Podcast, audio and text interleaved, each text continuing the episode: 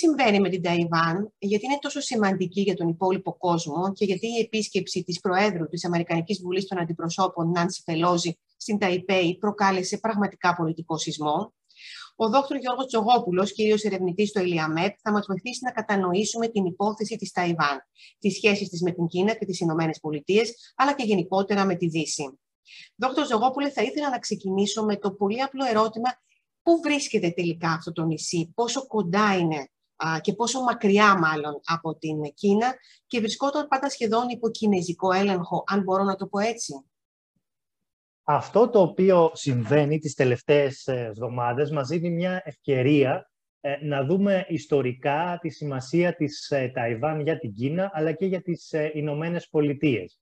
Αυτό το οποίο συνέβη πρακτικά μετά το τέλος του Κινέζικου εμφυλίου πολέμου, όπου κέρδισαν οι κομμουνιστές, ήταν ότι οι αντίπαλοι τους, δηλαδή το Kuomintang, εγκαταστάθηκαν στην Ταϊβάν και με τα τότε δεδομένα τα οποία υπήρχαν, ε, η Ταϊβάν είχε τη θέση της Κίνας στα Ηνωμένα Έθνη.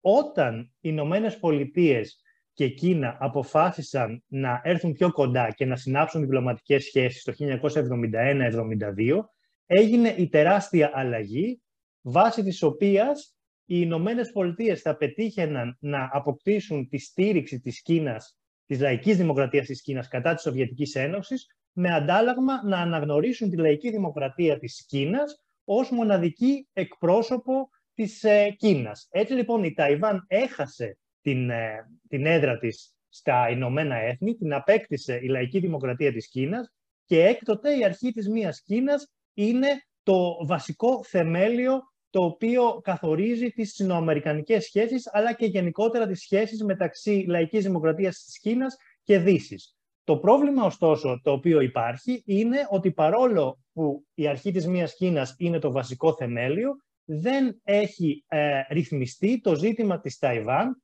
σε ό,τι αφορά την ενδεχόμενη επανένωσή της με τη λαϊκή δημοκρατία της Κίνας. Και εδώ ακριβώς είναι που υπάρχει το πρόβλημα, διότι από τη μία πλευρά η Κίνα λέει ότι είναι διατεθειμένη ακόμα και με στρατιωτικά μέσα να το πετύχει και οι Ηνωμένες Πολιτείες δεν θέλουν την αλλαγή του status quo είτε από την πλευρά της Ταϊβάν είτε από την πλευρά της λαϊκής δημοκρατίας της Κίνας. Άλλαξε, εκτιμάτε εσείς, η πολιτική των Ηνωμένων Πολιτειών που αναγνώριζε τελικά μόνο μία Κίνα με την έννοια της επίσκεψης, το θέτω αυτό, γιατί ήταν και ουσιαστική, δεν ήταν μόνο ε, του φαίνεστε η, η επίσκεψη της Νάντσι Πελόζη στην, στην Ταϊπέη.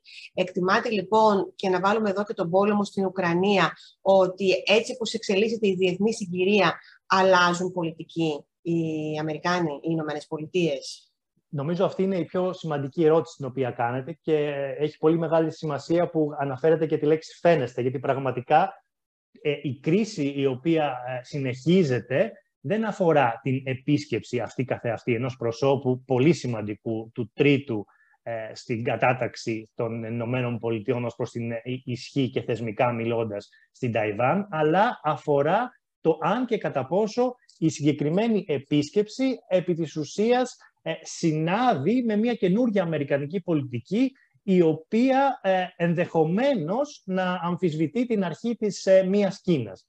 Ε, αυτό το οποίο λένε οι Ηνωμένες Πολιτείες επισήμως είναι ότι δεν αλλάζει η πολιτική τους, αλλά προφανώς αυτό το οποίο συμβαίνει είναι ότι καθώς η Κίνα ανεβαίνει, οι Ηνωμένες Πολιτείες θεωρούν ότι απειλούνται και προσπαθούν να ακολουθήσουν μια πολιτική τέτοια που θα περιορίσει την ισχύ της Κίνας μέσω μακροπρόθεσμα. Και προφανώς η έμφαση την οποία αποδίδουν στην Ταϊβάν μεταξύ άλλων ε, εντάσσεται σε αυτή ακριβώς την στρατηγική. Αυτό είναι κάτι το οποίο η Κίνα δεν το αποδέχεται, αλλά το γεγονός ότι δεν το αποδέχεται δεν σημαίνει ότι μπορεί να δώσει από μόνη της λύση στο πρόβλημα της επανένωσης. Εδώ ακριβώς βρισκόμαστε.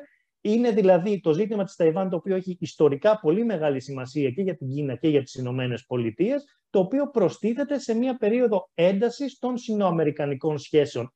Όπως έχουν αρχίσει να επιδεινώνονται από την εποχή της διακυβέρνησης του Τραμπ και προφανώς τα καινούργια δεδομένα τα οποία δημιουργούνται με την Ουκρανική κρίση δημιουργούν πολύ μεγάλη φοβία για έναν ενδεχόμενο δεύτερο πόλεμο, ο οποίος ενδεχομένως θα είναι και καταστροφικός για την ανθρωπότητα.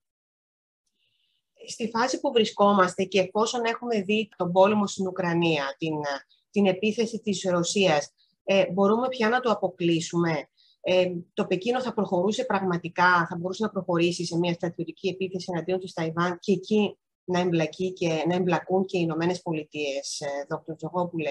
Είναι ένα σενάριο, μας το περιγράψετε κι εσείς μόλις τώρα, πολύ εφιαλτικό θα έλεγα. Ε, είναι ένα σενάριο όμως, τέτοιου τύπου σενάρια πια πολεμικά ε, με τον παραδοσιακό πόλεμο. Ε, είναι σενάρια που μπορούμε να τα αποκλείσουμε από εδώ και πέρα. Να πούμε πρώτα-πρώτα τι λένε οι ίδιες οι Ηνωμένες Πολιτείες για το συγκεκριμένο. Γενικά η πολιτική των Ηνωμένων Πολιτείων βασίζεται σε μια στρατηγική αμφισημία, έτσι την ορίζουν οι Ηνωμένες Πολιτείες. Αυτό δηλαδή πρακτικά σημαίνει ιστορικά ότι αν και οι Ηνωμένες Πολιτείες αναγνωρίζουν την αρχή της μίας Κίνας, ταυτόχρονα και με σχετικό νόμο που έχει περάσει το Κογκρέσο από το 1979, ε, είναι διατεθειμένες να υποστηρίζουν και στρατιωτικά την Ταϊβάν. Ο σκοπός των Ηνωμένων Πολιτειών τώρα είναι να μην δημιουργηθεί μια κατάσταση τέτοια όπου θα είναι εύκολο για την Κίνα να προχωρήσει σε μια στρατιωτική επιχείρηση κατά της Ταϊβάν, εισβολή δηλαδή με λίγα λόγια, και να φέρει το νησί υπό, την, υπό τον έλεγχο και την κατοχή της με στρατιωτικά μέσα. Και αυτό το οποίο είναι ιδιαίτερος ανησυχητικό ακριβώς πάνω στην πολιτική Της ε, στρατηγικής αυτονομίας είναι ότι και ο ίδιος ο πρόεδρος Biden έχει πει ότι σε περίπτωση πολέμου, σε περίπτωση που ξεκινήσει ένας πόλεμος από την πλευρά της Κίνας, οι Ηνωμένες Πολιτείες ε, ενδεχομένως να αποτελέσουν τμήμα αυτού του πολέμου, να εμπλακούν δηλαδή ενεργά.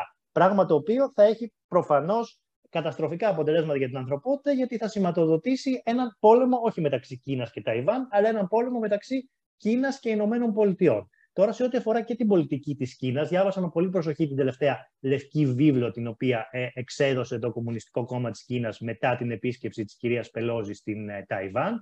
Ε, υπάρχει το ενδεχόμενο ε, στρατιωτικής ε, διαχείρισης του προβλήματος εισβολής δηλαδή, ε, αλλά ως τελευταία εναλλακτική, έτσι το ορίζει το Κομμουνιστικό Κόμμα της Κίνας. Προτεραιότητα για το Κομμουνιστικό Κόμμα της Κίνας είναι η ειρηνική επανένωση με την Ταϊβάν. Αυτό το οποίο λέει είναι ότι θα χρησιμοποιήσει ένοπλη βία σε περίπτωση που οι αρχές της Ταϊβάν επιλέξουν την απόσχηση ή σε περίπτωση που τα δεδομένα αλλάξουν ολοκληρωτικά και αμφισβητηθεί επί της ουσίας η αρχή της μίας Κίνας. Η άποψή μου είναι ότι δεν θα θελήσει η Κίνα να προχωρήσει σε κάτι τέτοιο, διότι ε, η όλη της ανάπτυξη, ιδίως από το 1978-1979 και μετά, βασίζεται στην ένταξή της σε ένα παγκοσμιοποιημένο διεθνές οικονομικό σύστημα. Αν ε, επιλέξει τον δρόμο της ε, στρατιωτικής ε, διαχείρισης της ε, κρίσης, παρόλο που τα δεδομένα δεν είναι ίδια με την Ουκρανία, οπωσδήποτε θα επιβληθούν κυρώσεις, θα απομονωθεί από το διεθνές οικονομικό σύστημα και δεν νομίζω ότι κάτι τέτοιο ευνοεί το Κομμουνιστικό Κόμμα της Κίνας. Χωρίς αυτό να σημαίνει, όπως μας δείχνει έτσι και η περίπτωση της Ουκρανίας, ότι είναι κάτι το οποίο αποκλείουμε. Νομίζω ότι ε, εισερχόμαστε σε μια καινούργια κρίση, την οποία ε, τα επόμενα χρόνια θα πρέπει να παρακολουθούμε πολύ προσεκτικά. Ελπίζοντας να μην φτάσουν βέβαια τα πράγματα στα άκρα επόμενη ερώτησή μου είναι γιατί η Ταϊβάν είναι τόσο σημαντική για όλο τον κόσμο; Τι είναι αυτό που κάνει την Ταϊβάν τόσο, ε, τόσο σημαντική. Θα έλεγε κανένας ότι είναι ένα ε, νησί που βρίσκεται πολύ κοντά στην, στην Κίνα. Ε, όμως έχω την αίσθηση και αυτό θα ήθελα να μας το εξηγήσετε, γιατί νομίζω ότι και ο, ο πολύς ο κόσμος ε, δεν το έχει κατανοήσει. Ε, δεν έχει κατανοήσει τη σημασία της Ταϊβάν, Δ. Τζογόπουλε. Η σημασία της Ταϊβάν είναι ε, ιστορική πολύ μεγάλη και για τις ε, Ηνωμένες Πολιτείες, αλλά πρωτίστως για την Κίνα. Και αυτό το οποίο έχει πολύ μεγάλο ενδιαφέρον ε, να δούμε, και εγώ το έχω κάνει σε όλη μου την προσπάθεια ανάλυσης της Κίνας και στο τελευταίο μου βιβλίο, είναι να δω τι έχουν συζητήσει ε, Αμερικανοί και Κινέζοι διπλωμάτες και πολιτικοί με βάση έγγραφα τα οποία δημοσιεύονται. Και έχει πάρα πολύ μεγάλο ενδιαφέρον να δούμε ότι ε, οι Κινέζοι από τη δική τους πλευρά δίνουν έμφαση αποκλειστικά και μόνο σε αυτό το θέμα όταν μιλάνε με τους Αμερικανούς. Αυτό δηλαδή το οποίο λένε είναι ότι η Ταϊβάν είναι θέμα εσωτερικό για την ε, Κίνα, κυρίως για λόγους ε, στρατηγικής ασφάλειας θα το έλεγα, υπό την έννοια ότι ε, αν ελέγξουν την Ταϊβάν προφανώς θα μπορέσουν να επεκτείνουν και την επιρροή τους στην περιοχή την ίδια στιγμή που οι Ηνωμένες Πολιτείες προφανώς θα χάσουν από τη στιγμή που ε, βάσει του νόμου του 1979 ε, παρέχουν στρατιωτική υποστήριξη στην ε, Ταϊβάν. Αυτό είναι το ιστορικό πλαίσιο το οποίο ε, υπάρχει και έχει πάρα πολύ μεγάλη σημασία και προστίθεται στο ιστορικό πλαίσιο το γεγονός ότι η Ταϊβάν είναι μια εξαιρετικά ε, πετυχημένη οικονομία η οποία έχει αναπτυχθεί με δημοκρατικά κριτήρια και αυτό είναι κάτι το οποίο πρέπει να το τονίσουμε. Δηλαδή η, η, η επιτυχία της Ταϊβάν ε,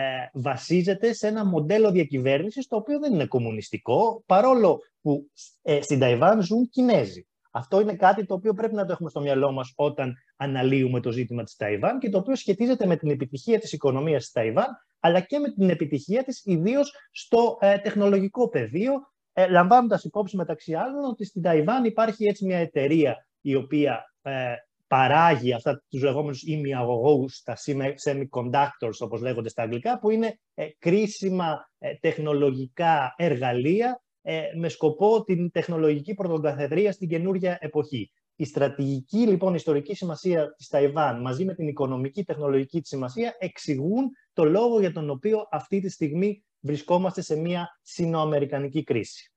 Η Ταϊβάν κάτω από αυτό το, ε, το λίγο παράδοξο θα έλεγα πλαίσιο λειτουργεί όμως ανεξάρτητα. Έτσι δεν είναι κύριε Ζογόπουλε. Δηλαδή θέλω να πω ότι μας το είπατε ότι ε, είναι δημοκρατία, ζουν στην Ταϊβάν ε, Κινέζοι και αναπτύσσεται ε, ανεξάρτητα και ελεύθερα όπως εκείνη ε, θέλει. Δηλαδή διαχειρίζεται τα του οίκου της μόνη της.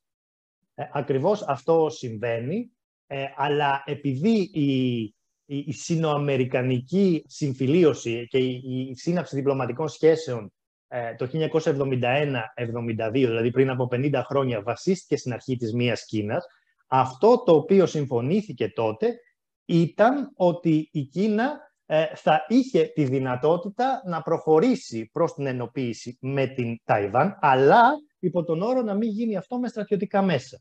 Καθώς λοιπόν η Κίνα και οι Ηνωμένες Πολιτείες έχουν εισέλθει σε αυτή την τεράστια περίοδο αντιπαράθεσης εδώ και περίπου πέντε χρόνια και από τη στιγμή που η Κίνα δεν ε, αποκλείει το ενδεχόμενο ε, άσκησης στρατιωτικής βίας εναντίον της Ταϊβάν, τα πράγματα ενδεχομένως να φτάσουν στα άκρα. Δηλαδή, οι Ηνωμένες Πολιτείες δεν θα απέρριπταν μια ειρηνική επανένωση της ε, λαϊκής δημοκρατίας της Κίνας με την Ταϊβάν. Αυτό το οποίο θα απέρριπταν είναι μια επανένωση με στρατιωτικά μέσα. Και αυτή είναι η τεράστια δυσκολία η οποία υπάρχει σε ό,τι αφορά το μέλλον, αλλά σε ό,τι αφορά και την αποδοχή της κατάστασης από τους ίδιους τους Ταϊβανέζους πολίτες γιατί για να συμβεί αυτή η ειρηνική επανένωση θα πρέπει να, να το ζητήσει η Ταϊβάν, να το ζητήσουν οι πολίτες της Ταϊβάν.